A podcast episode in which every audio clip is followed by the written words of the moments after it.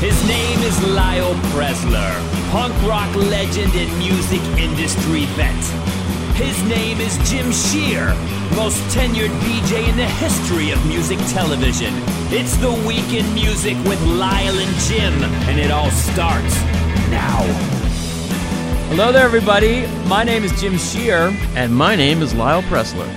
and welcome to the season finale of the Week in Music. And unlike and unlike blowouts. wait a minute, unlike Lorne Michaels, we actually do full shows. We do. we don't Yeah. we don't take breaks just because it's like the moon is full, you know, or there's flag days going to happen or something like that. And we've told everyone that if we did this professionally, if someone was paying us for this, we would do an episode every single week. Absolutely. Yeah, but but sometimes there's there's life that gets involved, and we can't do an episode. That's true. You're saying that money trumps life. well, no, but we we do the, the we do the things in life to make money. But if we could make money off this, then we wouldn't have to do X, Y, and Z. Absolutely. Yeah, if, if that makes sense. So basically, on today's episode, we are going to recap the year that was. But before we do that, there are some headlines this week. Yesterday, it was announced who is getting into the Rock and Roll Hall of Fame in April, which will be held at the Barclays Center in Brooklyn. Uh, are you guys ready? Ready. Here goes. Da-da-da-da-dun. Uh, Pearl Jam, Tupac, Journey, Joan Baez, Yes, and ELO, also known as Electric Light Orchestra. We fine with that? Mm, well, let me just let me just point out first of all that as we've discussed many times, I think the whole thing is just cockamamie. I, it, it was a nice idea when it started, but then it got it got to the point where it was like all the criteria that you would normally apply to a Hall of Fame sort of just kind of drifted out into the ether. And then it mm-hmm. became sort of people just sort of picking things out of the ether that they, and then trying to fit them into it. Like, you know, oh, Mavis Staples. Yeah, sure. That's kind of rock and roll. It's not kind of rock and roll. And, and you know, I, and I appreciate the fact that you know Ice Cube said, "Hey, rock and roll is not a music; it's a it's an idea." And I thought that was mm-hmm. very well done by him, and and a great justification. And I have no problem, by the way, with anybody. It doesn't matter what you do or play or whatever it is, getting into the Rock and Roll Hall of Fame. I think it's great. If you like it, fantastic, good for you. The problem is, is that year after year we go through this thing where uh, they pick things and you you you either scratch your head as to try to figure out the the rubric of you know how are we going to get this thing in or you just go wow that was an easy choice Mm-hmm. and the only thing i would say is that i have no problem with pearl jam. I mean they're a rock and roll band. They've been doing this for a long time so that's fine. I have no problem with tupac. I mean if you're gonna if you're gonna bring in rap music Right. into it then you got to bring mm-hmm. him in definitely no question uh, Joan Baez, she even said, I don't consider myself a rock and roll artist, but I guess if you want to factor in the folk movement, then I'll accept it. That's okay. Yes, I think even though I'm not a fan, I think they should have been in a long time ago. They represent a part of rock music, the progressive part of it. They were enormous band. They're still played on the radio. They're probably being played somewhere right now. Um, and so that's that gives you something. ELO, I love them. I don't think that they rise to the level of being in. Um, I just don't. I, I always like the fact that you know that Jeff Lynne said I couldn't be in the Beatles, so I invented ELO. Uh, and and I've I've always felt that that should be taken into consideration. I, as far as Journey's concerned, to me that's just the the kind of corporate rock that was decried at the time. I realize that we've all got nostalgic about it, but it, to me, it's like you're gonna put them in, then we I got a whole laundry list of corporate rock bands that you could put in that all sold a lot of records. Okay, so it's your criteria is what's bothering me. I don't understand. I mean, is, is it about record sales? Is it about impact? Is it about this? Um, and I will say that one thing that was disturbing to me was that there was a piece online on Rolling Stone online that came out right after the the announcement, and there was a picture of Tupac at the top, and then there was the story, and they went through each of the artists and they didn't mention Tupac at all. Hmm. Now I don't know how that got by an editor, Right. but it was ridiculous. And and it was even it even got into the musings of like, well, what are we gonna do for the finale? Maybe we should do roundabout. Maybe we should do this. Maybe we should. It's like, are you kidding? I mean, you, you just ignored one of the more notable nom. I mean, uh, uh, um, per- Inductees. Inductees, yeah, exactly. So I, you know, I find that kind of strange, and I think you and you, you know, you know that Nile Rodgers got in, sort of on a I- a consolation card. Yeah, he's given an award. He will be given an award for musical excellence, but his band Chic, uh, who has been on the ballot many times, is not getting in. Right, and, But and- so does that mean Nile Rodgers is in the Hall of Fame? Or is it just like, uh, sorry, man, Chic didn't get in again, but we love you, so here's an award, and you can talk at the ceremony? Yeah, Or yeah. is he in? yeah, I, I I don't know, and and I thought his comment was great. He said, you know, it's like it's like being told, here's a lifeboat, the ship's sinking, here's a lifeboat, but by the way, your family can't come with you. Which I thought was a brilliant quote, you know, and, Yeah. and I mean, I'm, I mean, he's trying to be magnanimous, and and he does deserve accolades for musical ec- excellence. There's Yeah, no so- question about that. But why not just the put his- hall. yeah, put him in the band. Put the band in. I mean, you also had in that band, by the way, Bernard Edwards. You had Tony Thompson. You've got enough there to justify putting the band in. And and even you could even argue that those guys all were have done rock as well. So they're not just they're not like a an R and B band or or or a, or a, just a, a funk band or just a disco band. They, they, those people all had contributions to rock music. It- Well, yeah, with things like this, I just feel like it's a club. it is. So who's ever in good with the club gets in, and if you're not in good with the club, then you don't get in.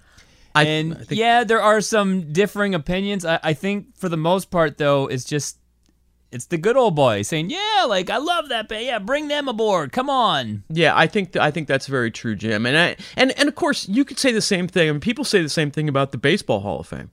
I mean, Well, yeah, you can say it about any Hall of Fame. yeah, I mean, like Albert Belle or the Grammy Awards Yeah. or the Academy Awards. Well, in, in baseball, I mean, they always talk about Albert Belle, why he's not in, because the, the, the writers hated him because he was a, he was kind of a jackass, and mm-hmm. and yet Ty Cobb's in, and and Ty mm-hmm. Cobb was a notable racist. So I mean, you're right. It's a club, and if you're a member of the club, then I guess you get in, and if you're not, then you've got to wait until the club changes, mm-hmm. and the club will change.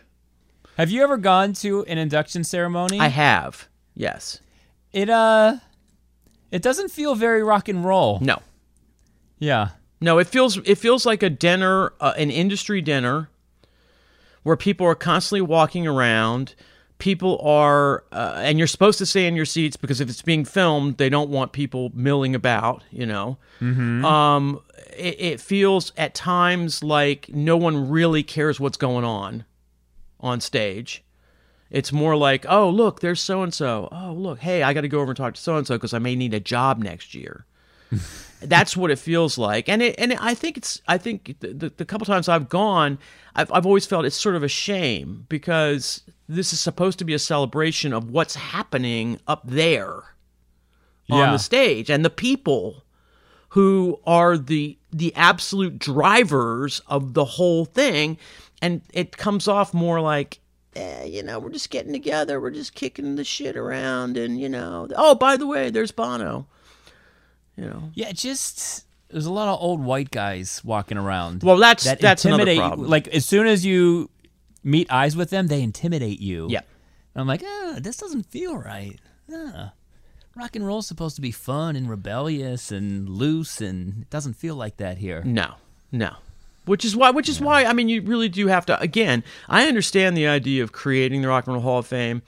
I don't really think that it's a viable concept because I think at a certain point, after you get through, well, we got to do the Beatles, we got to do the Rolling Stones, we got to do this. We got you, you, you go through all the giants, and then you go, okay, what do we do now? And then you start sort of inventing ideas about what it's supposed to mean. and I, I don't know. And I, all I'd say is, I guess if you care at all about the Rock and Roll Hall of Fame, you should just go to Cleveland and go to it, so you can see all the stuff and you can you can soak in all the the information and the the costumes and the guitars and all the rest of it. And you should just do that and forget about who's getting in because it doesn't really matter. Yeah, matter. and if you do go to the Hall of Fame in Cleveland, it's shaped like a triangle. Hmm. So I always tell everyone start on the top floor and then go to the bottom. yeah, there you go. Because the f- the first time I went, I went to the bottom, and then the higher you go, the less there is, and you get to the top, and you think it's going to be this great thing, and then it's only an exhibit or two, and you're like, oh, that's kind of a letdown. right. So start at the top and then work your way down to the bottom. That's the way to do it. All right. Words of Yeah. wisdom. So this week, and I know this brought a tear to Lyle Preslar's eyes. Uh, immediately after her contract ended, Camila Cabello left Fifth Harmony. Although she says when the group announced her departure on social media, that's the first she heard about it. now, this conspiracy theory makes no sense since Cabello is probably the most popular singer in the group. I would say so. What does your daughter have to say about this? She could probably give us the lowdown. Well, you know, actually, when when we told her that it was official, and she's sort of known that it's probable that she's leaving. Yeah. Because she has a solo song out, and earlier this summer she missed a, a show. Right, So, right, yeah. The, So I mean, the writing was on the wall. Yeah, exactly. But when when when I told her, "Hey, it's official," she went, "Yay!" And I said, "What do you mean?" She goes, "Oh, I love her, and I think she's going to be fine." I was like, "All right, there you go," and she will be. Yeah. this is her apprenticeship is done. Exactly. Following the footsteps of Beyonce and Justin Timberlake, There you go. and Michael Jackson. and Nile. and Zayn. She can, yeah, she can get a a, a music. Zayn, yeah. right. Yeah, I, I, but uh, I don't get the he says she said stuff because her contract was done Yeah. and she left, and the group would benefit from her staying. So why would she even say? I only heard about it when they, they, they put out the, the social media post. Oh, I don't understand why they would say I- that. I think that's ridiculous. I think that's just well, maybe to per- generate yeah, some maybe more. she personally didn't hear it, but her managers knew, Um, like her people. Yeah, I would sure. I'm sure that when they tried to renegotiate the contract and it didn't work out, that she probably knew, or at least her people knew. yeah. So, uh, fly, Camila, fly. Fly. So, as his presidency winds down, President Barack Obama signed a law making ticket buying bots illegal. So, this will make it more difficult for scalpers to bundle up on tickets, and it should theoretically make it easier for concert goers to buy tickets at face value. Hmm. That's that's a good law. Yeah, I'm i down think with it's that. good. Yeah, absolutely. So I how mean- will the the scalpers respond? Because there's companies that have the ticket buying bots that will just scoop up the tickets once they go on sale. So is there? I would imagine there's a way to police this. Yeah, see, that's what I don't understand. I mean, what's the enforcement mechanism in that? You know, it's fine. You can pass any law you want. It's just, can you enforce the law? Mm-hmm. I, I, I really don't know. I mean, I don't know. I, I, I got to plead ignorance on this. I don't really understand how that works. I mean, I get the, I get the basic technological concept of buying up the tickets using computers, and then trying to, you know, trying to somehow corner the market, if you will. Um, but I don't know what you do. How do you defeat that? And, and what and then really couldn't mean? a scalping company or a, a ticket broker just hire a bunch of people and just have them online? Yeah, exactly. So they're not bots. They're, I guess they're human bots, right. uh, which isn't as sophisticated, but they could still snatch up a bunch of tickets before Oh, yeah, people and- and I'm- can buy I'm tickets online. Pretty confident they're they're working on that now. Yeah. So if you need a job, you could probably. Yeah, maybe yeah. Maybe I can be a human ticket bot in 2017. I got So two. just I, got two. This. Good seats down I- low. Yeah, we yeah we could do that online instead of sitting out front of the venue. We can just do that, you know, in different social media circles. Mm. So I read about this last night. Rachel Owen, and a lot of you probably aren't familiar with that name. Uh, that is Thom Yorke's longtime partner and mother of his two children. She passed away from cancer at the age of 48.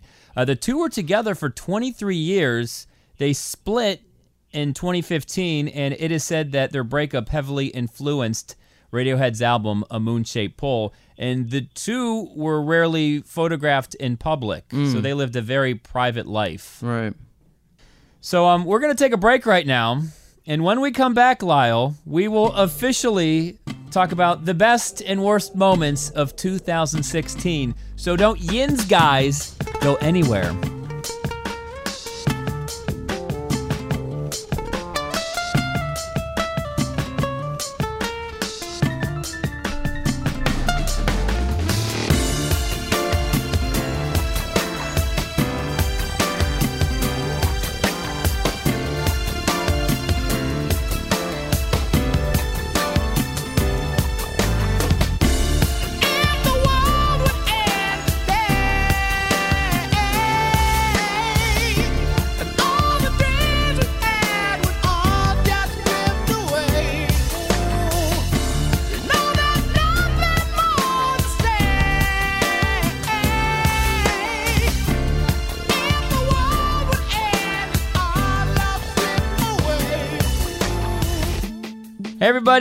Jim Shearer with Lyle Preslar. We are back on the season finale of the Week in Music, looking back at uh, the year that was 2016. So, Lyle, I'm going to throw out some headlines of the year, and uh, feel free to talk about some. Feel free to say next. Uh, my biggest headline of 2016 was Axl Rose turning a new leaf. So, not only did he join forces with Slash and Duff and go out on a Guns N' Roses tour, but he also became the frontman of ACDC. And after the first Guns N' Roses show, he broke his foot. That was a perfect excuse to say, you know what, I'm done, I'm not going through with it. But he got Dave Grohl's recovery throne, sat on it for a few months, and then when he got healthy, he rocked out again. And uh, as far as I know, he didn't miss any shows. He was on time, and uh, he made lots of money in 2016. I I have to say it's it's one of the great surprises. It just means you you can never necessarily write people off. Um, I think I guess you know just to use that time worn thing. I guess he just grew up, Jim. He grew up. no, seriously. I mean, I he did. You know, I mean, you have to remember if you if you know anything about the history of of Guns N' Roses. I mean, that was a crazy thing. I mean, th- these these kids were like they were hard partiers. They were kind of crazy. They made they they made a record that blew up and became one of the biggest records in rock music in history. Um and and it would it would have taken extraordinary forbearance on their parts not to disintegrate. And and they and he sort of did. But I guess somewhere along the line he kind of grew up a little bit or figured out some of the things that were bothering him and he's and he he always had talent so Yeah. he found the he, he you know he, he tapped back into the talent and kept the rest of it down and i'm i'm proud of him that's great And he did an interview this year with uh, a journalist, I think, in the UK.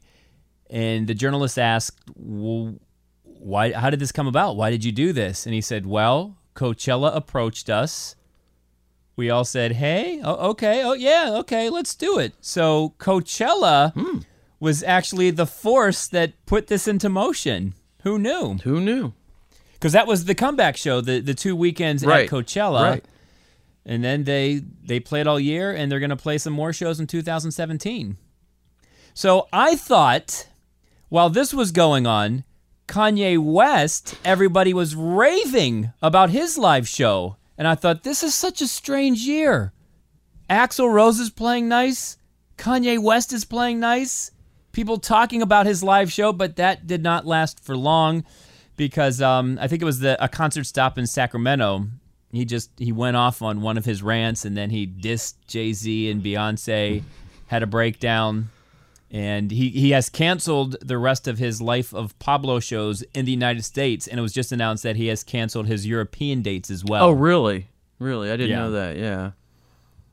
Uh, but then he hung out with president-elect donald trump last week. Yeah. Yeah. Well I don't know. It's interesting. I mean, Kanye, in many ways, Kanye is sort of like an Axl, um, kind of Yeah. a whirlwind thing. I mean, eh, Kanye's still fairly young. Um, maybe he'll figure his stuff out. Um, the question will be ultimately, can he re-tap into his creativity? I mean, the one thing that people probably don't understand if you haven't hung out with a lot of these people is that most of them are crazy in in a way. Um, it's it's, Yeah. it's a kind of the creativity part of it is an all-consuming thing. I used to say to people when I worked in the record business, like, remember one thing: you guys work here and you get a paycheck, okay? And at the end of the day, whenever the end of the day is, you go home and you get up on Saturday morning, you do what you're going to do, and whatever. For the musicians, it's nonstop. It's constant. It's never. There's never a moment where you break away from that it's you're always on you're not getting a paycheck every day just to do a job. And i think it's very difficult. And and so a lot of musicians have all sorts of issues going on. And i think kanye is a person who's clearly in, in at least in my opinion clearly a genius.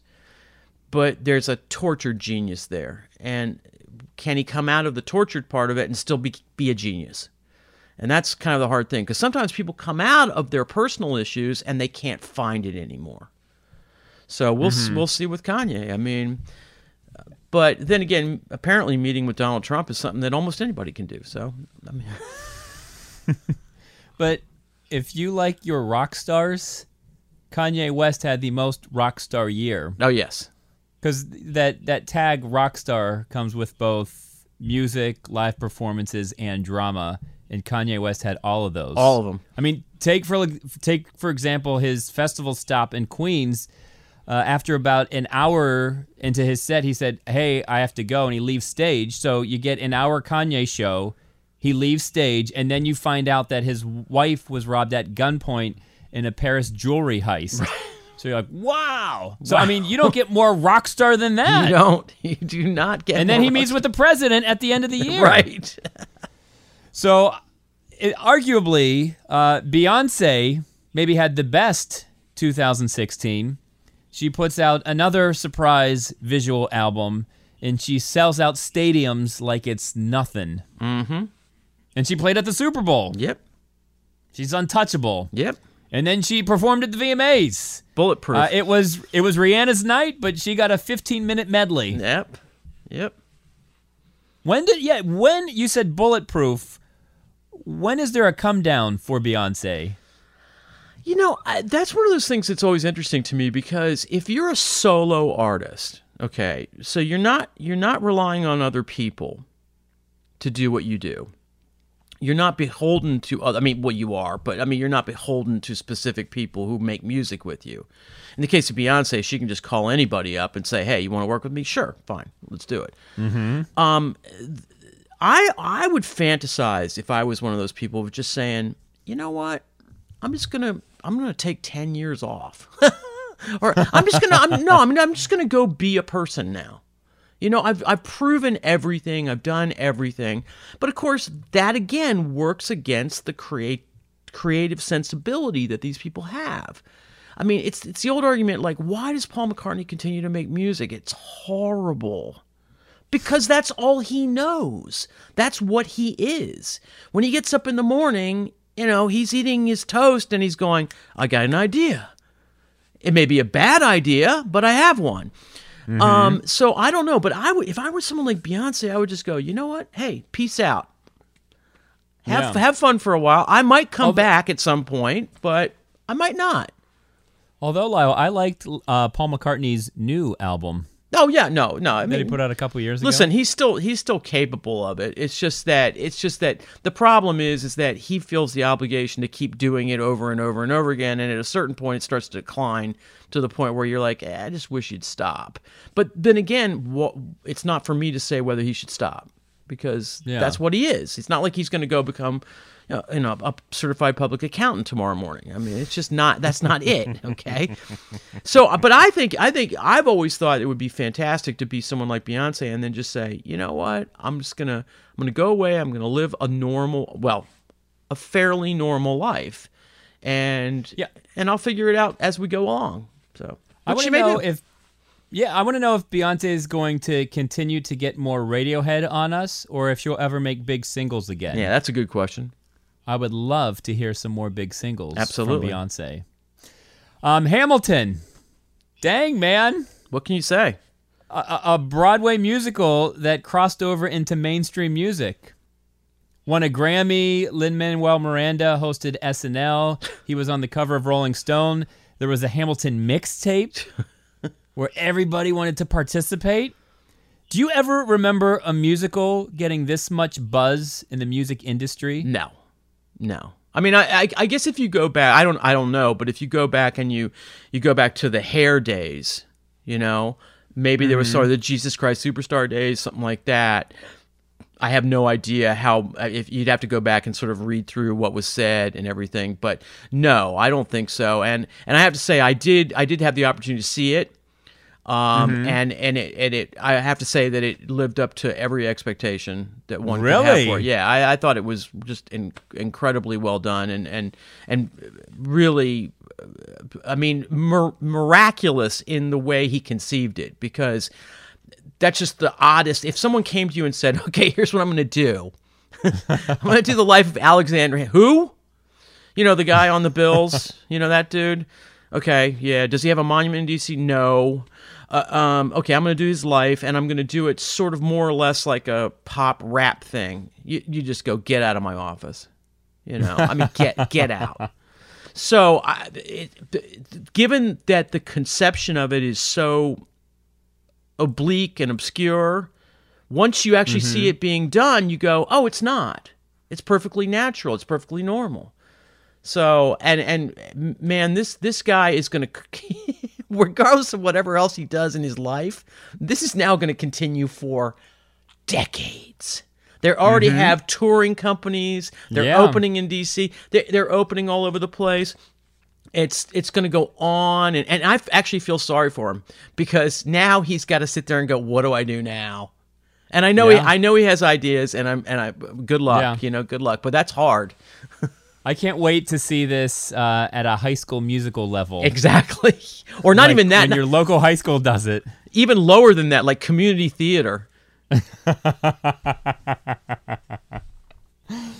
So, uh, speaking of big years, James Corden also had a big year. Uh, he scored big with Carpool Karaoke. So, that seems like the in thing to do uh, when you have an album coming out or if an artist wants to get social media impressions. absolutely Uh, did you have any favorite Carpool Karaoke's in 2016? i like the madonna one a lot I, I did see it. i thought it was and uh, your critique was spot on because you said, you know, it was great, it was fun, but I, her accent kept going oh in and out. I mean, And I thought, come on, Lyle, that's nitpicking. And then when I watch him, like, no, No, Lyle's it's not right. nitpicking. that's nitpicking, isn't it? Um, no, it's it's it's it's yeah. That's that's the one thing about it that's kind of crazy. But I thought I thought most of them were good. Um, the Justin Bieber one was good. Um, I think the thing about him, which is great, is that he's incredibly disarming. And so I think if you hung mm-hmm. out with him for five minutes, you'd find yourself telling him things that you haven't told anybody. He's just mm-hmm. one of those guys, you know. He's just one of those people who people seem to feel very comfortable with, and he manages to get you to just open yourself up enough to do what to do that bit. So And that's a talent. I don't understand how he memorizes all of those See, that's songs. that's another thing that I don't get. Okay, because I was sitting there when he was doing all the Madonna stuff, especially because they did they did a lot of songs. I'm Mm-hmm. thinking, does he have a teleprompter in there? because I mean, I'm I'm just I'm I was marveling at that, marveling at it. So Because he sings, he's a great singer. Mm-hmm. Like there was one where he was singing with Stevie Wonder, and I thought, how do you sing and then pay attention to the road and then not get nervous that you're sitting next to Stevie Wonder and singing his songs? Well, I, I think I, I heard from someone who works on the show, or maybe you told me this, that they drive Yeah. really, really slowly. They drive slow, and there's a lead car in front of them, and then there, there, there's a caboose in the back. But I wouldn't be surprised if at some point he smashes into the car in front of him. I mean, not not fast or anything, not dangerously, Right. but I mean, bumps it. He's got to bump it at mm-hmm. some point, you know. They could have used an insert car. If you don't know what an insert car is, you've seen a lot of movies from, uh, especially from the '70s.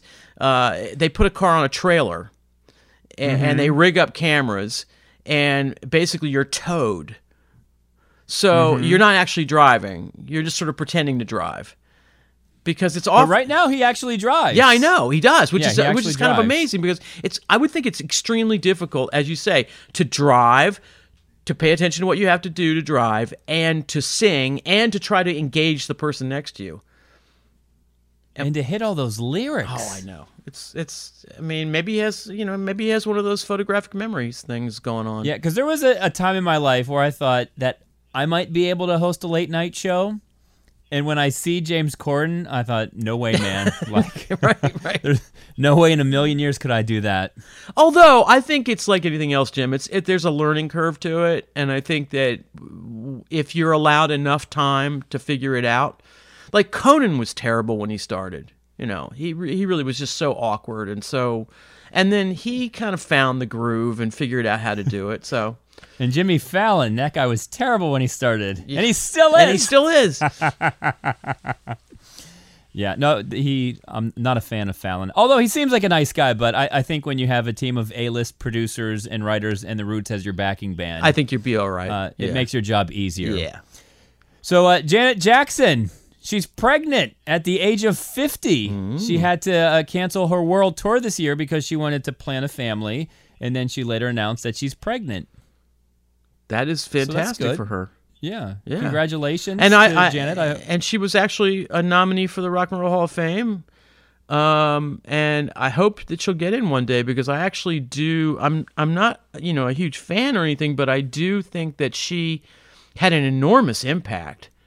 Yes. especially on women in, in music. I mean, Yes. you know, the Rhythm Nation, like that, that changed a lot of the way videos were done, the way choreography was done. I, I think um, at some point the uh, learned folks at the Rock and Roll Hall of Fame uh, need to seriously consider her. Well, you know, they also they're also in it for the TV side of it. So maybe they thought, oh, Janet, pregnant. She's gonna, she's gonna give birth. So maybe next year, next year we'll have her in. Um, Taylor Swift uh, becomes the first female to win a, a second Album of the Year Grammy. Now, there's a little footnote. I think Alison Krauss and uh, maybe it was Norah Jones are part of two Album of the Year Grammys, but Oh, as okay. a solo artist, like her albums, Taylor Swift has won two, and she let everyone know that uh, during her speech after she won. Right. She's like, as being the, the first female to win this twice. Yeah. But hey, that, that that's saying something. And I, I don't think many artists have won it twice. I think there's Hmm. only maybe four or five. I think Frank Sinatra's done it, U2's done it, and Stevie Wonder's done it. Oh, okay. So she's in good else. company. Oh yeah, great company. Yeah, yeah. Well, it, you know, I mean, I, I, we talked about, you know, what Beyonce will do. Well, what will Taylor Swift do? I mean, I who knows? It's like, it's. I mean, she's really young. Um, was she twenty seven? I thi- I mean, she's yeah, Yeah. So I, I- mid mid twenties. yeah, I don't know what she's gonna do, but the train keeps on a rolling. Yeah, and every, it seems like there's always a year and a half of hardcore Taylor Swift stuff going on, and then there's you know a little bit di- there's like a dip this year Mm-hmm. just because her tour was over and she's she's back in the studio. So I'm sure once she releases a new album, it'll be full force Taylor Swift again. Oh yeah. Uh, Stairway to Heaven went to trial this year. Jimmy Page and Robert Plant showed up in court. Why couldn't I be a juror on that trial? and uh, Stairway to Heaven won. Yep. Yeah. Yeah. Against it was the I, I I mixed it up throughout the year. The song Taurus Taurus. Yeah. It was from uh, the band Spirit. Spirit. Randy, California. Yeah. Mm-hmm. Absolutely. Yeah, and if you missed our episode earlier this year, Lyle went through everything.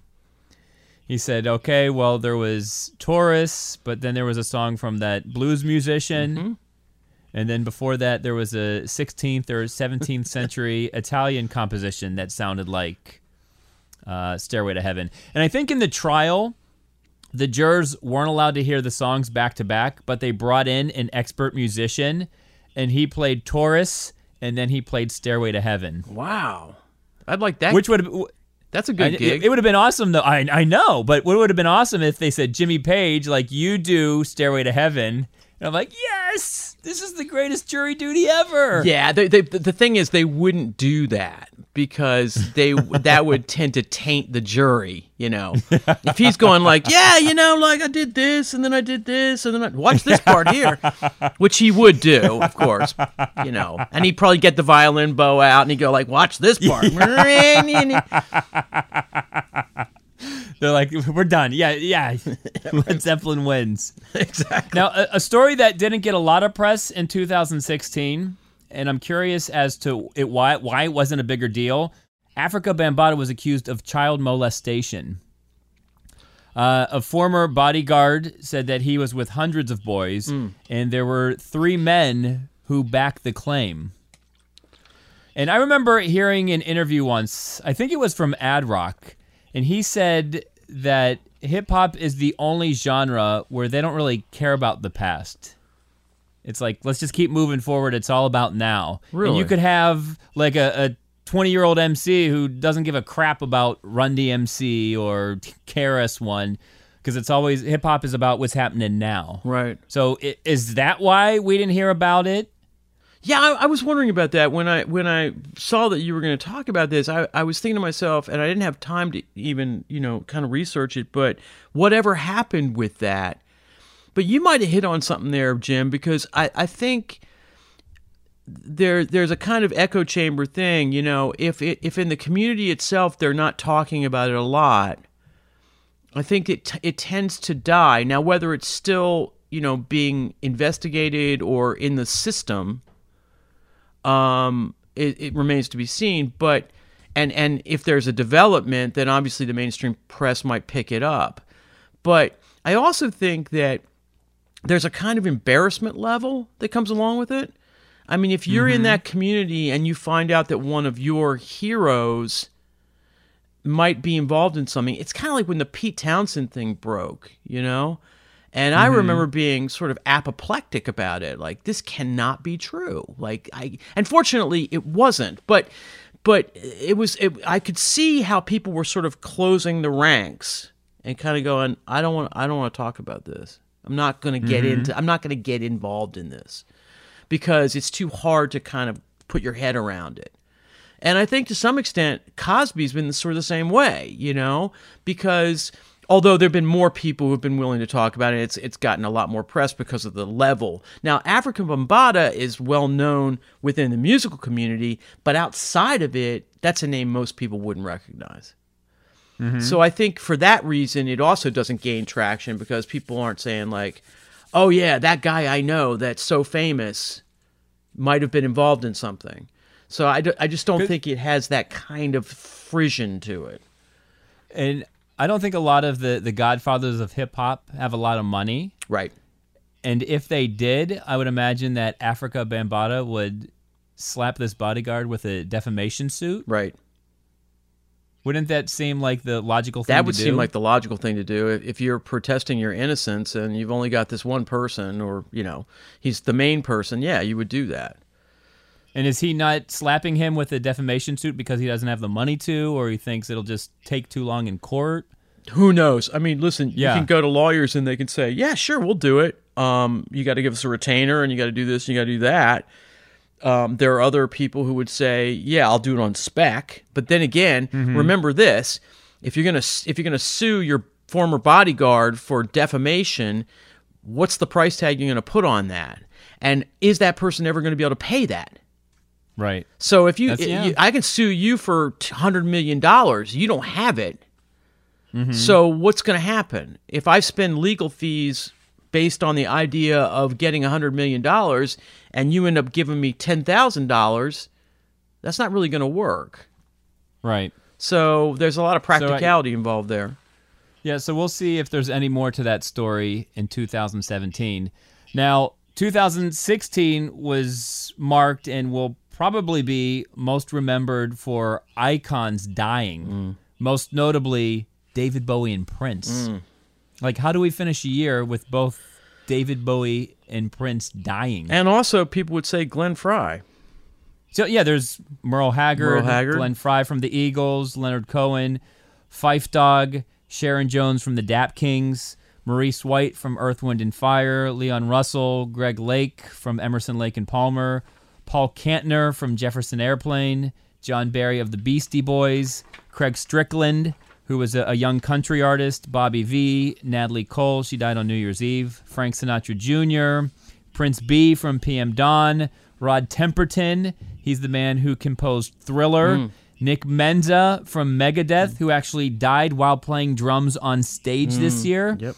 Alan Vega from Suicide, Pete Burns from Dead or Alive. Everybody knows the 80s classic You Spin Me Round. Uh, Bernie Worrell from Parliament Funkadelic. George Martin, who worked with the Beatles, considered the fifth Beatle.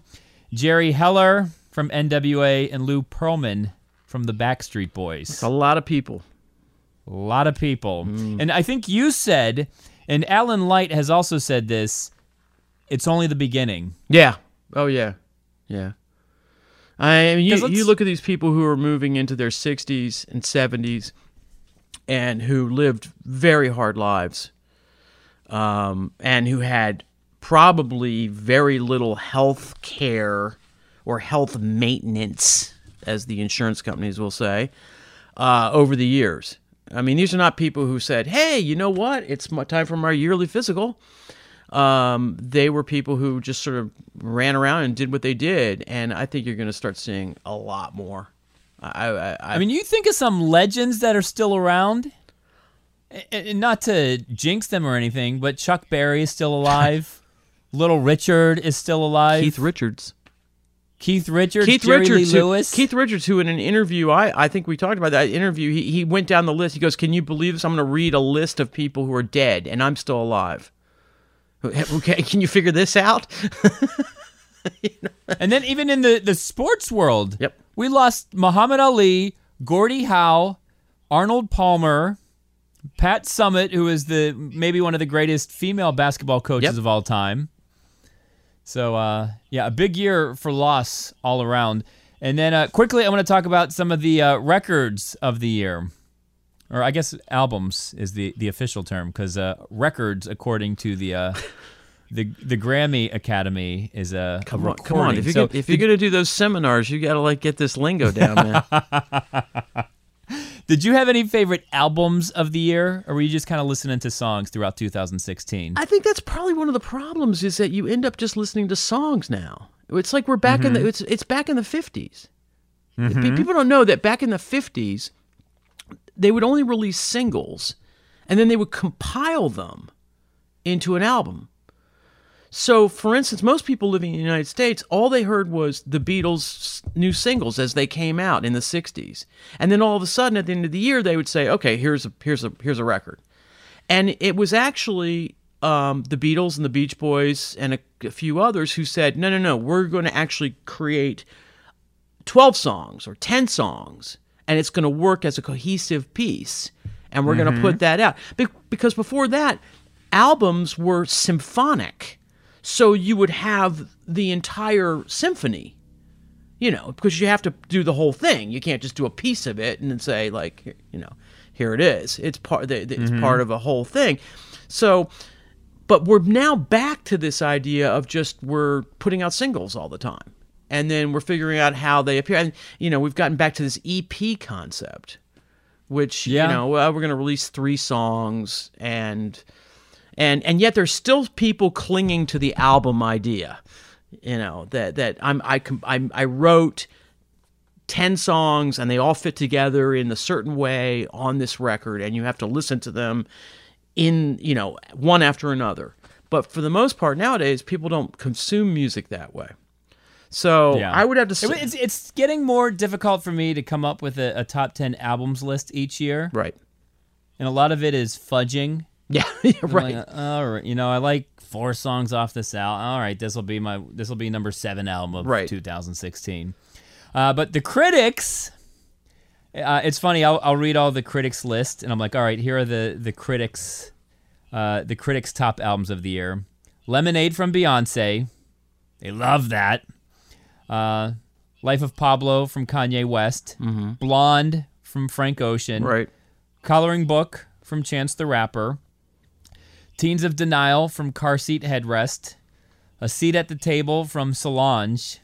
A Moon Shaped Pool from Radiohead. Critics loved it. Um, Black Star from David Bowie. That's topping a lot of critics' lists. You Want It Darker from Leonard Cohen.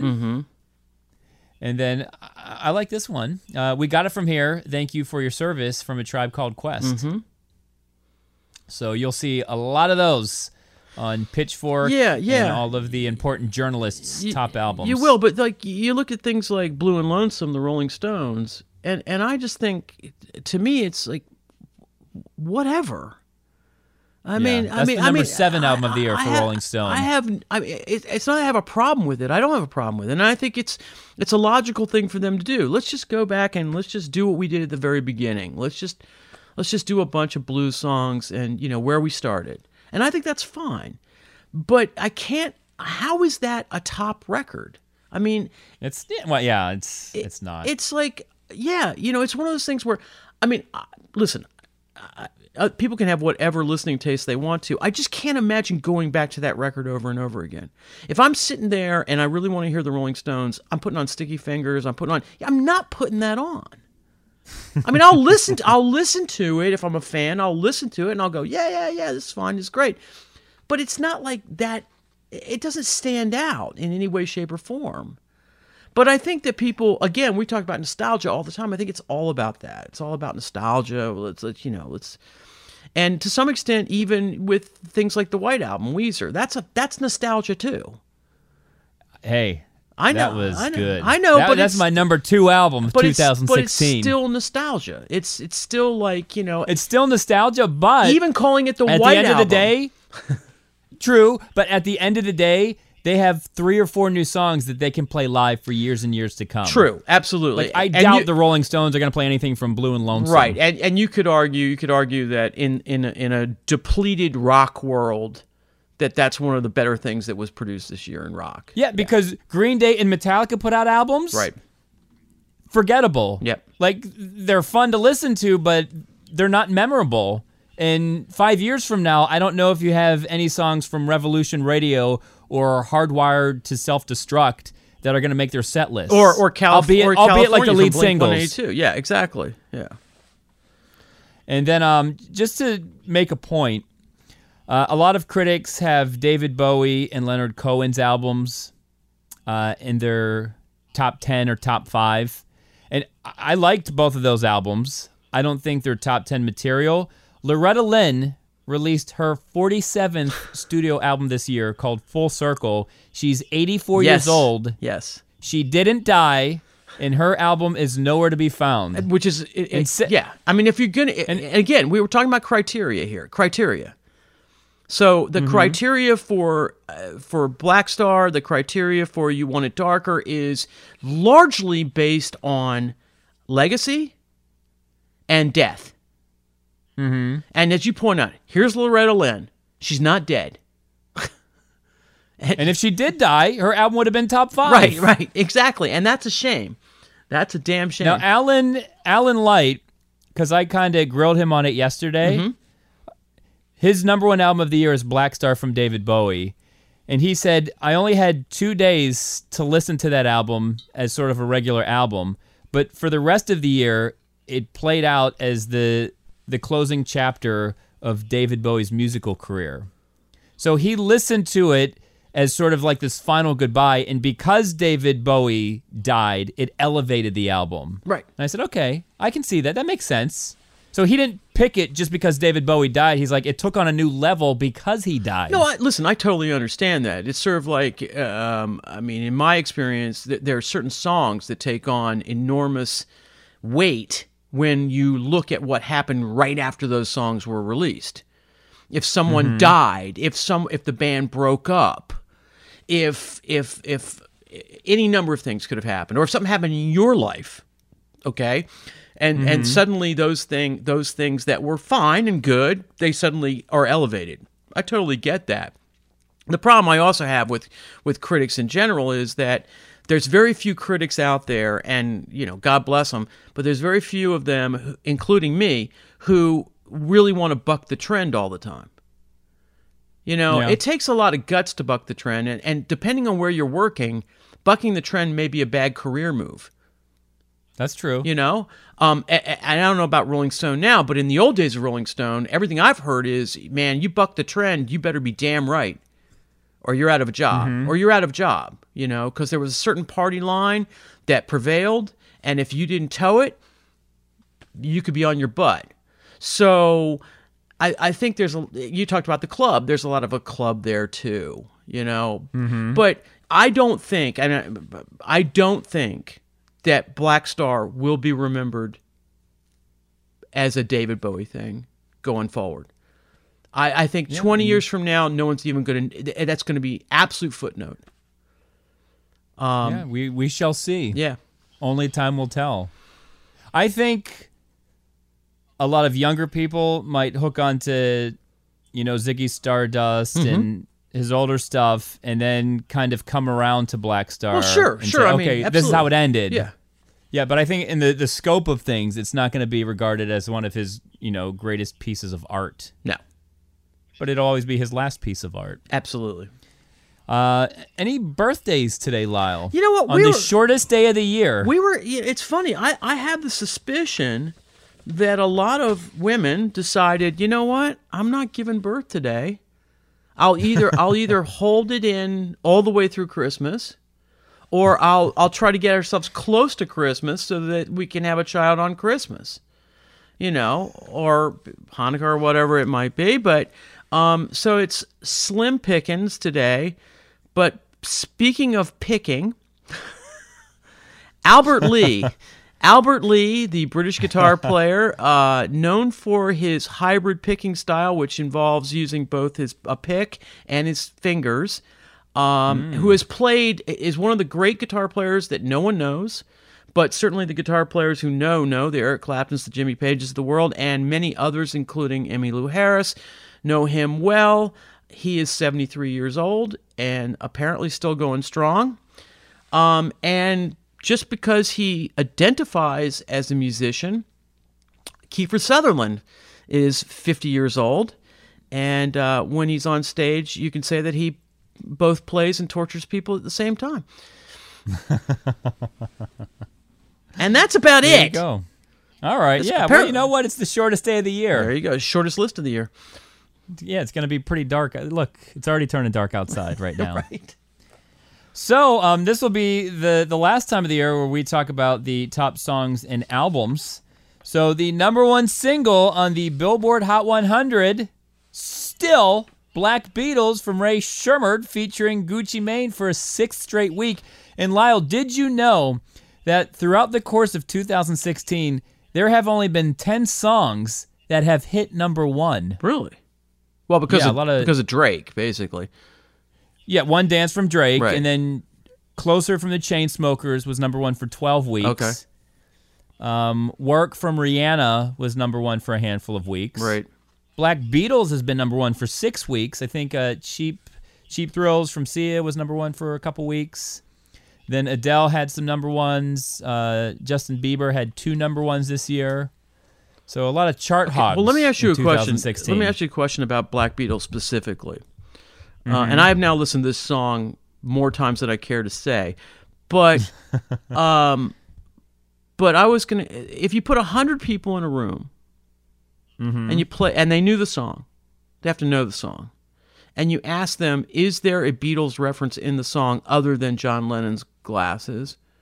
Would they know that he says she's a good teaser? I don't know. Would they know that's from Ticket to Ride? I don't know. I don't think so. I don't think so. So it, to me, I I kind of like it because it's sort of an inside joke. Hmm. I mean, it, it has an inside, high and inside kind of quality to it, which they know. Obviously, they know because they wrote it. You know. Yeah. But I think and the song was co-signed by Paul McCartney, who Right. did the Mannequin Challenge to it. exactly, and and I mean, I think it's a fine song. I I don't really understand what he's talking about, but I've tried to figure it out, and I th- have theories. But um, But yeah, I just I always find it funny when people reference stuff and you just figure it just goes right over everybody's head. I had to po- I had to point out to my daughter who loves the song. I had to point out to her. I'm like, this is what they're saying. This is why they're saying it. and she's And like, what did she say to she's that? She's like, oh, okay, I get it. And I'm thinking like, no, you don't. But that's all right. You're at least pretending, and that's I appreciate the the pretense. So the number one album on the Billboard 200 this week, For Your Eyes Only from J. Cole. The number one song on iTunes, Starboy from The Weeknd featuring Daft Punk. The number one album on iTunes, A Pentatonix Christmas Yay! from Pentatonix. so I guess they are the new Christmas a cappella group, no longer Straight No Chaser. right. And I think they were on one of those NBC shows. Like I, I think some competition show a couple years ago they won. Right. and now they're doing well. And my wife made me download that album this week. Oh. I said, "Really, really? You're gonna?" Yeah, she's like, "Yeah, I, I really." She's like, "I know it's like an old lady thing to do, but like, download it for me." I said, "Okay." Download it for me. And the number one song on Spotify this week, the brand new single from Drake, "Fake Love." He's got the golden touch. Whenever he drops a single, automatically number one on Spotify. Bam. We're going to take a break, and when we come back, Lyle and I don't have our music picks of the week. We have our music picks of the year. Black Beatles in the city, be back immediately to confiscate the monies. Ray Scrum. Wow. My will. Sent flowers, but you said you didn't receive. Didn't need them. That girl is a real crowd, please. Small world, all her friends know of me. Young bull living like an old geese. Quick release the cash, watch it fall slowly. Frat girl still trying to get even.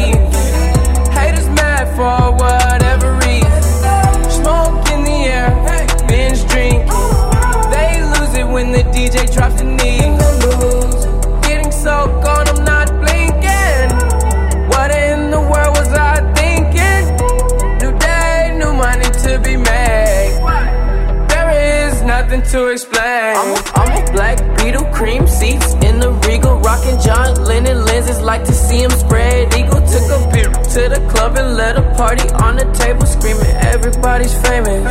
Like clockwork, I blow it all, then get some more. Get you somebody that can do both. Hey, everybody, Jim Shearer and Lyle Preslar on the season finale of The Week in Music, our look back at 2016. Uh, every week, we give you our music picks of the week. Today, we give you our music picks of the year. So, Lyle, you, my friend, opened my eyes up to Cake by the Ocean from DNCE. and I want to make that my music pick of the year. Uh, that's my single of the year. Okay. But my music pick of the year is a song called "Up to Us" from the Bouncing Souls. And I know I know what you're going to say about this song. You're going to say there's too many hoes. and I, I get that. There are a lot of hoes and woes in this song. But if I were to make, if I had time in my life, I would take video clips and photographs of all the great people we lost this year, and I would put those images to this song hmm. because it it pretty much echoes that sentiment. Listen, we've lost a lot of legends, we've lost a lot of heroes. Where do we go from here? And this was the year of loss. We lost David Bowie, Prince, Muhammad Ali, Arnold Palmer, Gordie Howe. We lost some big heroes in 2016. So my music pick of the year is Up to Us from the Bouncing Souls.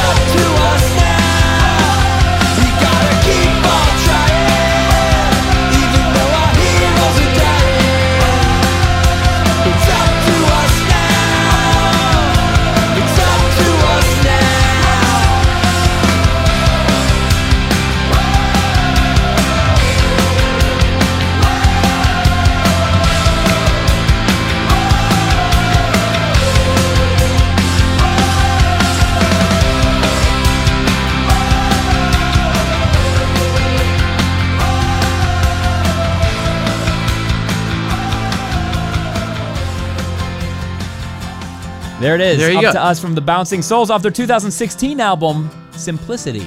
Yeah, I think it's a great song, um, and I think your idea of, of putting the visuals to it would be excellent. Yeah, It would go viral, right? I, I think it would definitely go viral. Yeah, It would be bigger than any music video that they could make for the song. definitely, definitely. I mean, But you, I don't. I don't have time. Well, yeah, and you'd also have to license all that stuff, so that would be kind of a problem. yeah, you'd have to go to all the normal licensing places to get the footage and the stills and the rest of it. Yeah. I um I would also go with Cake by the Ocean. Um but what what I what I sort of decided to do was for my pick of the year was not to try to look back and pick something from from the year, but I was going to sort of celebrate the fact that in many ways and I know there's still issues and complaints, but in many ways the last year to year and a half have really been the years of women in pop music. I mean, you've got Beyonce, you got Mm-hmm. Yep. Taylor Swift, you got Sia, you got Miranda Lambert, Rihanna. you've got Rihanna, you've got Alessia Cara, you've got Bebe Rexha and Halsey, new one, new people coming in. Dea. Dea, Dea, a big one, Dea. Um, Madonna, who has now surpassed everybody in terms of touring revenue. Um, and so I decided because Camila is leaving the band that I would go with "That's My Girl," the new single from Fifth Harmony. Um, in many ways, I kind of think it's more or less, whether you like it or not, it's more or less a perfect pop song. All right. Wow, that's your music pick of the year. Yep. All right, here we go. That's my girl.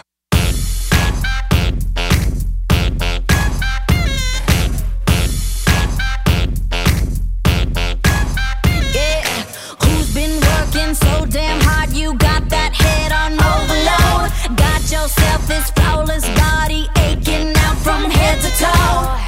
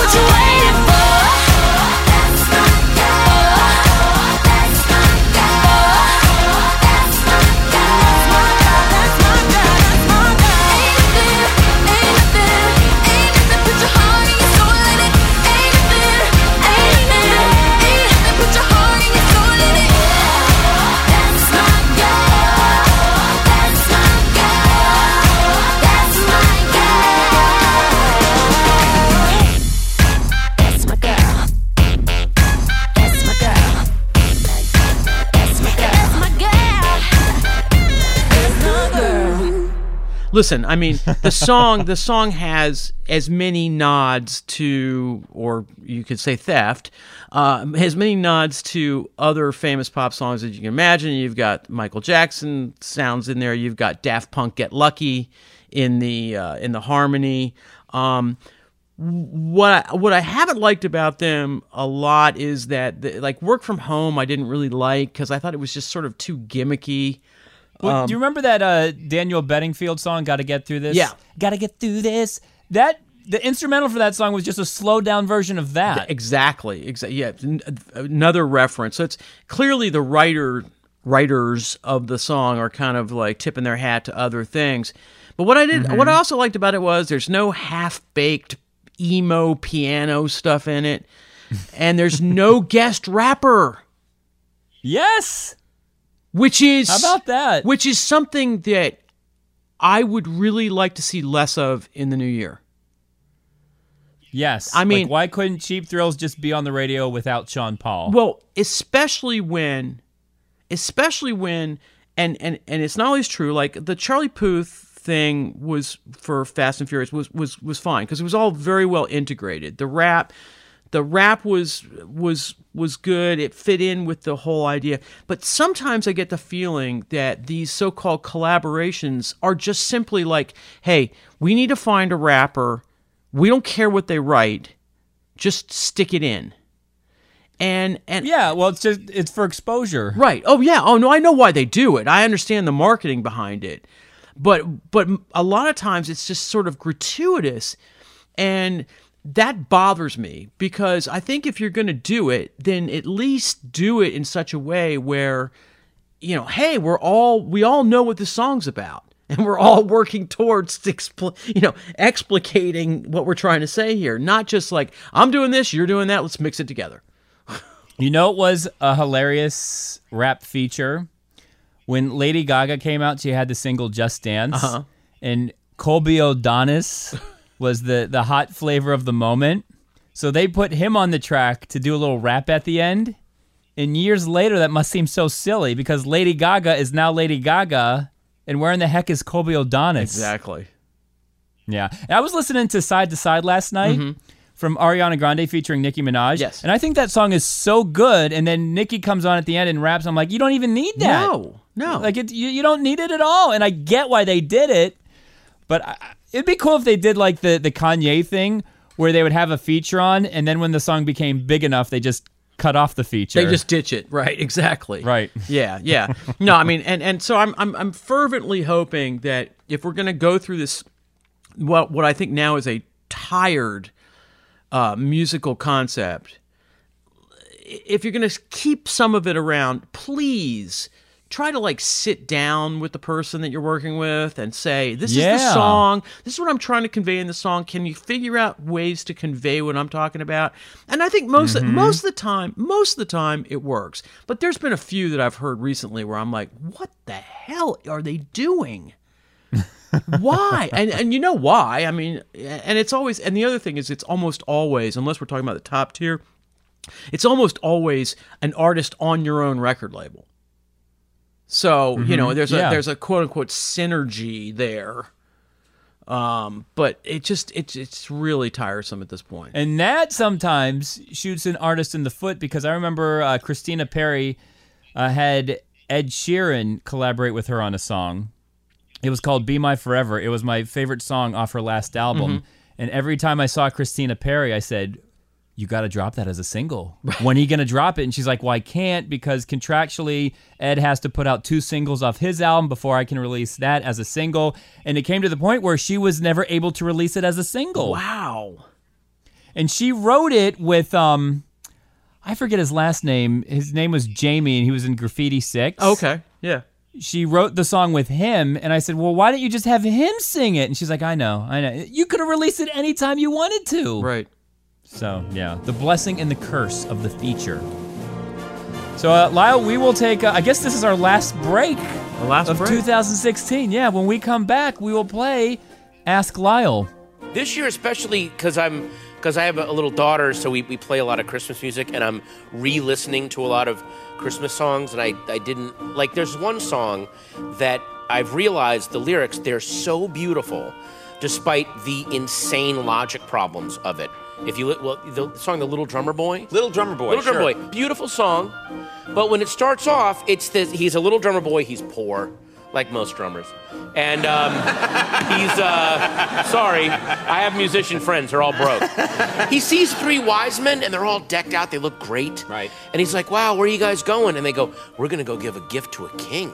And the the little boy goes, "I don't have anything nice to give to a king." You're like, "Oh, he's a sweet kid. He's a sweet." Good-hearted kid. So he follows the three wise men. They get to the manger, and it's Jesus, and and he's poor, he's broke, and the little drum boy goes, "Oh, I'm poor too. You know what? I don't have anything I can actually give. You know what I can do? I can play my drum for him." Which that's the first logic hiccup of the song. I have a two and a half year old daughter. I have never gone like, "Oh my God, she will not settle down and go to sleep." Does anyone have a percussion instrument or like like half a can of coffee beans we can shake in her face? You cannot play the drum and Ex- exactly. Like, where were you when my baby had the croup, Neil Peart? So then the little drummer boy drums and puts the baby Jesus to sleep. That's like A plus drumming. Like, if you, that's like drummer's final exam. Like, drum this baby to sleep. Right. 45 minutes. And you're the greatest drummer ever. Exactly. There, you get your uh, show your work, or basically. So then, right before the baby Jesus goes to sleep, he looks over at the little drummer boy and he smiles and nods. Which technically that means the first thing Jesus blessed was the little drummer boy and his drum. Now I'm assuming the little drummer boy he grew up and kept gigging around Bethlehem with different bands. and like when they were sitting there going, you know, we're, we're doing a wedding, they just want little short songs, and it's like an 18 minute drum solo. You know, it's really self indulgent. He's like, yeah, well, I see what you guys are saying. That makes sense. Um, really quick, hands up. Who's been blessed by the Son of God here? Is it? It's still just me. Yeah. So the drum solo is gonna stay, and the name of the band shall remain Drumgasm. So there we go, guys. Wow, that was it. The last time that we will uh, come back from a break in 2016. Mark You it. know what? Even mark it down on your calendar.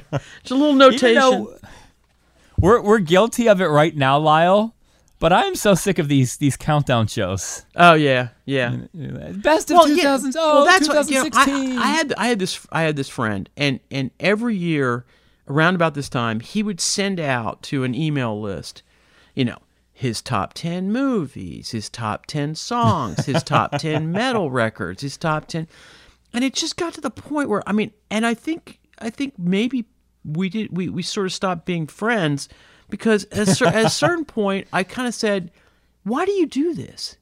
Like, it's just the height of arrogance. And I realized it really wasn't like he wasn't trying to, he wasn't being arrogant about it. It was sort of like, hey, it's, it's almost like that letter that, you know, that, that it's lampooned all the time, but, you know, the letter you write to everybody. It's been a real big year in the Preslar household. Wait, I have a question about those letters. so, if you ever wrote one of those letters, would you write in first person or would you write in third person? Oh, that's a good one. Because I I've had some friends send me letters. In third person? and they said, "Oh, like John and Michelle had a wonderful." Oh, year. I'm like, "No, just say I had a wonderful year." You're obviously writing it. it just makes it creepy. I'm like, "No, just say we had a great year." Have you ever read the one that David Sedaris made up? No. Oh my God! I think it's I think it's in his it's it's in the book uh, "Me Talk Pretty Someday." Um, but it's just like it's one of these things, and it's just all about. I get the, the basic premise is you know the woman is writing the letter, and her husband has rediscovered his you know Vietnamese thing when he was in Vietnam and she's come to live with them. I mean it's just it's it's it's it's just the most insane thing and it captures so perfectly the the horror of those things because well, I mean you know, you know John went in for a colonoscopy and found out that he had some poly- polyps. You know, it's, it's I mean, why? But you, it, it goes to the idea, and, and of course, this is pre internet, but it goes to the notion that somehow or another we have this burning desire to let everyone else know what we're doing. And I, I actually don't want you to know what I'm doing, okay? not, not, be- not because there's anything wrong with it. It's just that I don't think you want to know, and even if you do, and if you do, then you're a horrible person. So I, I just sort of feel like just stay away from that. And so I think these top ten lists, in many ways, are kind of the same thing. I mean, do I really want to know what you spent all of your leisure time work, you know, listening to? Not really, not really. So you're not going to listen to my uh my year end uh podcast? Of course I will. My favorite songs. Of course I will. but that's because Yeah, that's the- that's, because the it gives thing me I'm guilty of doing. Well, it gives me ammunition to ridicule you with. So like I have to I have to keep up on that stuff. Yeah. Yeah, so I guess I am a hypocrite because we have just done a uh, a year end show, and I recently posted a uh, a year end podcast of my top twenty or so favorite songs of 2016. But it doesn't make you a hypocrite, really. I mean, you know. And, and, and by the way, if there are people out there who really, really, really want to know what Jim Shearer's top tw- 10, 15, 20, 80 songs were, then they're satisfied, right? They're satisfied. Exactly. That being said, though, Give the people what they want. I am I'm ready to move on to 2017, and I, I can't wait to take down my Christmas tree. so that leads us to Ask Lyle. Ask Lyle. A Christmas question, Lyle. Hmm. I could ask you about New Year's resolutions, but I, I'm more curious about this. So, you have a child. Mm-hmm. Uh, I, I would imagine, does Santa Claus still stop by your house? I would think not. oh, oh, Or do the parents? oh no, do the no. parents she- give the presents? She's still she's still on that on that. Yeah. Okay, so And I'm trying to keep that alive Uh, as long as possible. my wife and I had a little disagreement. So I grew up in a house where the big present was unwrapped, set up, and ready to play. Mm-hmm. Like my dad got me an electric football game for Christmas one year. Mm. I got one And too. The Steelers, Yeah. the Steelers and the Cowboys. Oh, I had exactly the same. No, you're kidding. I had exactly the same one. Steelers and Cowboys. yes. Well, they played in the Super Bowl twice in Right, the 70s. right. And then I had uh, one of those rod hockey games where it was opened and I was ready to play. And it was great because you would come down, you would open your stocking, and then you would turn the corner and you would see your toy. Mm-hmm. Yeah. So my son uh, wanted Gotham City Center for Christmas. And we, we did our Christmas last weekend because we're traveling to Pittsburgh and Santa will hit up Pittsburgh with the smaller stuff Gotcha. on Sunday. And my wife said, Well, why don't you wrap it? And I said, Well, because he can play with it. And she's like, huh, Really? So my question for you is, Lyle, do you wrap the big present or do you have it set up already? You have it set up. You, you right, so definitely you're have, with me. You You're with me, have man. It, Yeah. You definitely have it set up. And there's a couple of reasons for And it's so funny that you said it because my wife, who's Jewish, um, never had Christmas. Um, so d- didn't understand any of it. And the first couple of years, she's like, "Well, wait a minute, what are we supposed to do here?" And and I was trying to explain to her, "Okay, well, you need you don't don't put stuff in the stockings like a week and a half before. You got to put the stuff in the stockings that night. That's why we that's why we stay up and drink brandy, okay? I mean that's the whole thing, you know, cuz we're busy. One one one Christmas a few years ago, I had to assemble an entire Barbie house. And that thing took me four hours. It was like three o'clock in the morning. but yes, you have to set it up because the idea here is is that Santa yeah, sure, there's rat presents, and some smarter kids, even at a young age, figure out, well, well, some presents come from the parents. And I've kind of Mm-hmm. ex- I've explained it away by saying, well, Santa can't do it all. Like Santa will send us the stuff in boxes, Yeah. and then we have to put it together. Okay, I mean it's not it's Yeah. not possible for Santa to just do everything. Um, but the the big stuff has to be out and ready to go because that's the way Santa would deliver it. He wouldn't. Del- he wouldn't deliver you a bike that had to be. Your your your your your, your parents would have to spend four hours putting together. He'd set it up. That's the There magic. That's the whole Yeah, magic man. of it. And, And she said, "Do you like that?" And I'm like, "I loved it. Oh. I loved every second of Are it." Are you kidding? When I I can remember coming downstairs and there was like a there was a uh, a, a lost in space robot like sitting there out of the box, ready to go, and I was like, Mm-hmm. oh my goodness, I have the robot. Yeah, I mean, yeah, you have to do that. It has to be a but a mixture of them so that you have the stockings, you have the presents that need to be opened, and then you have the stuff that's just laying out there like big as life. Like Yeah. it's a wow factor that you have to go for. The other thing so I, you got me on this. You yeah, yeah, I've totally got your back. The other thing I'd like to point out is that f- for the first time that I can remember, although obviously it's not the first time, Hanukkah starts the same day as Christmas. Mm-hmm. So they're lined up perfectly. Which in my household, Yeah. which in my household is a really important thing because sometimes it's like kind of weird, you know. It's like, oh, we start doing Hanukkah like on the seventeenth, and then you know, and then by the time we get to Christmas, it's like, oh God, the presents, you know, they keep coming. But but the only thing I would say is that Chinese restaurants all across the country are in deep trouble now, right? Because that's the joke. I mean, it's not really a joke. I mean, it's actually true. So Yeah. you know, so it's going to be a bad time for Chinese restaurants because Mm-hmm. because the because Jewish people are going to be going, no, we're home, man, we're home. It's Hanukkah. we're not going out to the buffet. I, I want to pick your brain about one more thing Sure. before we call it a year. And my wife actually, so she, we we had a, a differing opinion on leaving the big presents out, but she brought up a good point this year. We went to the Christmas Spectacular at Radio City Music Hall. Okay. And there's a scene where there's a mountain of toys, and there's wooden horses and Jack in the Boxes and wooden bikes. And my wife looked over at me and she said, "When are we gonna get past this? Like, ki- kids don't freaking like." Wooden horses and wooden bikes and Jack in the Box. They like Barbie dolls and Teenage Mutant Ninja Turtles. So when on TV and in Christmas cards and in Christmas lore we get done with these wooden toys? Well, you know, it's it's really interesting that you say that. I, I I can understand where she's coming from. The problem is, is that those things translate really well on stage, and putting an, putting like an Xbox there just doesn't. Um, it- it- it's a convention, but it's interesting about conventions. I I, I heard this uh, a little while ago that up until a certain point, not that long ago, Santa Claus was actually pictured wearing different colored suits. Yeah. There was a purple suit, a green suit, whatever. The red suit Santa was a consensus vote, essentially, in culture that it should be red. And it took a long time for that to happen. Um, and you can go back and find old postcards where Santa's got like some, you know, b- blue suit on. And you're going like, that can't be Santa. I mean, where's the? It's the Coca Cola Santa, right? Exactly. And so you these conventions die hard, I think, because people just sort of the comfort of what you know. So the the wooden and I, but I totally can understand where she's coming from because it's like really a wooden rocking horse. How long would that get played with?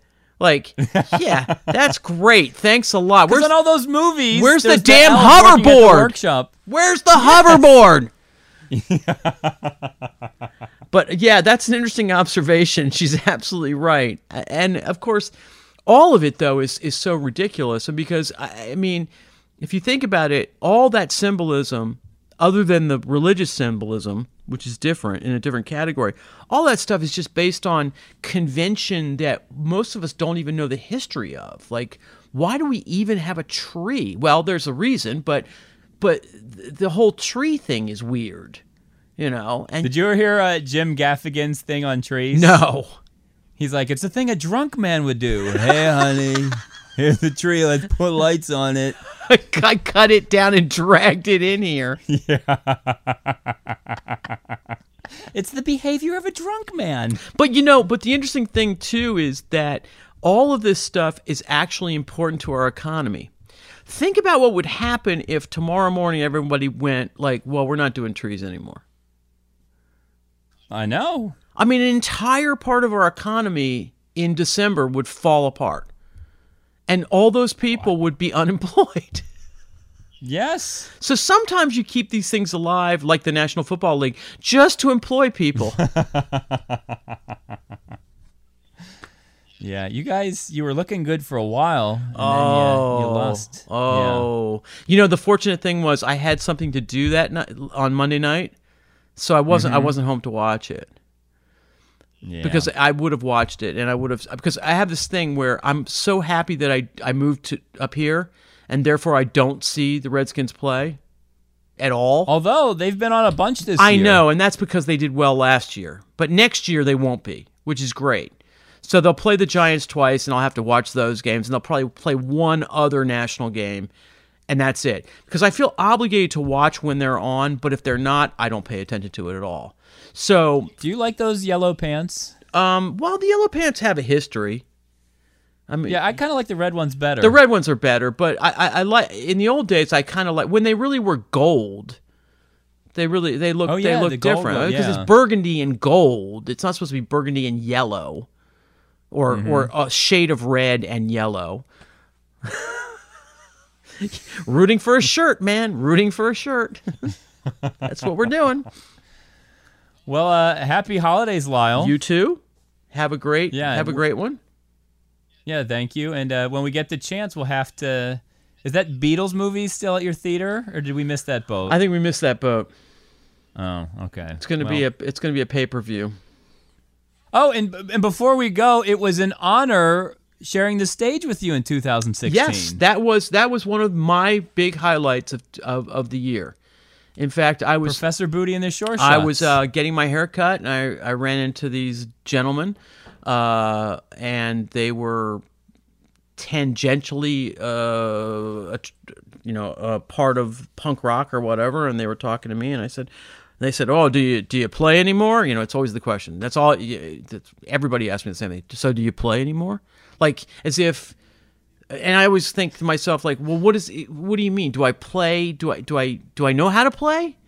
Do I do I know how to you know do I or do I actually do it every day or do I do it professionally?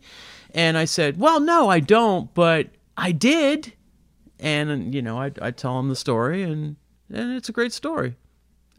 yeah, it was a good time. People seem to really like it, so that's cool. yeah. I enjoyed it. Per- Oh, oh, and another thing, because we had our Christmas last week, I actually got a Christmas gift with you on it. It was uh, Glennie Friedman's book, My Rules, Ah, and you were on the uh, the back cover of it. there you go. Yeah. Yeah. Yeah. So like, oh, there's Lyle. Hey, all right, cool. Yeah. All right. And on that, That note, could open up a whole nother. Yeah. so uh, thank you guys uh, for listening every week to the Weekend Music with Lyle and Jim. We'll be back next year. So for Lyle Preslar, my name is Jim Shearer. Happy holidays. Oh, ladies and gentlemen, Elvis has just left the building.